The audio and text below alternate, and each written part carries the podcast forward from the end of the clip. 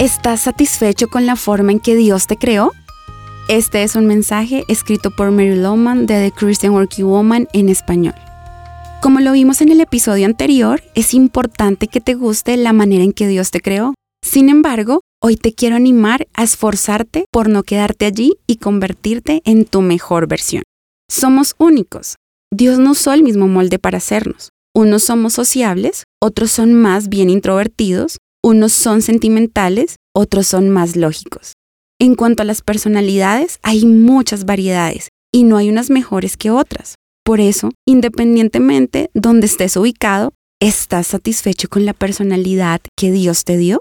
Mi amiga Afton pensó por muchos años que ser introvertida era un gran error, pero aprendió a aceptar la manera en que fue creada, con características de una persona callada y reservada.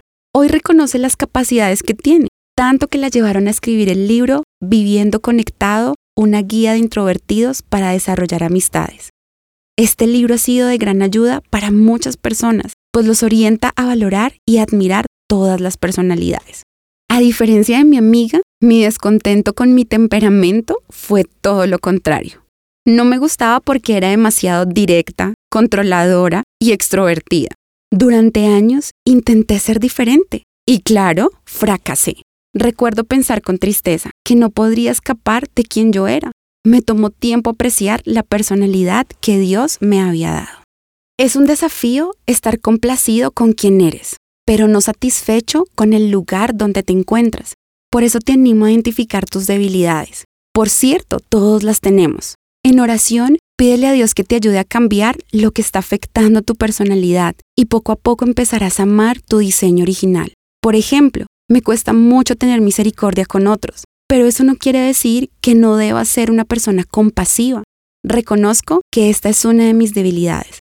Por eso le pido ayuda a Dios y siempre me llevo a preguntarme, ¿por qué si Él ha sido bueno y compasivo conmigo, yo no lo puedo hacer con otros? Hay una libertad maravillosa que viene al aceptar quién eres, para no vivir de acuerdo a las expectativas de otros, ni las tuyas propias, para no ser como los demás, ni competir con otros, sino según lo que Dios dice de ti.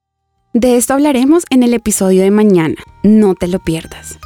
Encontrarás copias de este devocional en la página web de christianworkingwoman.org y en español por su presencia radio.com.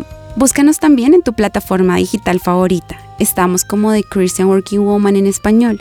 Gracias por escucharnos. Les habló Giselle Quiseno con la producción de María Alejandra Fajardo.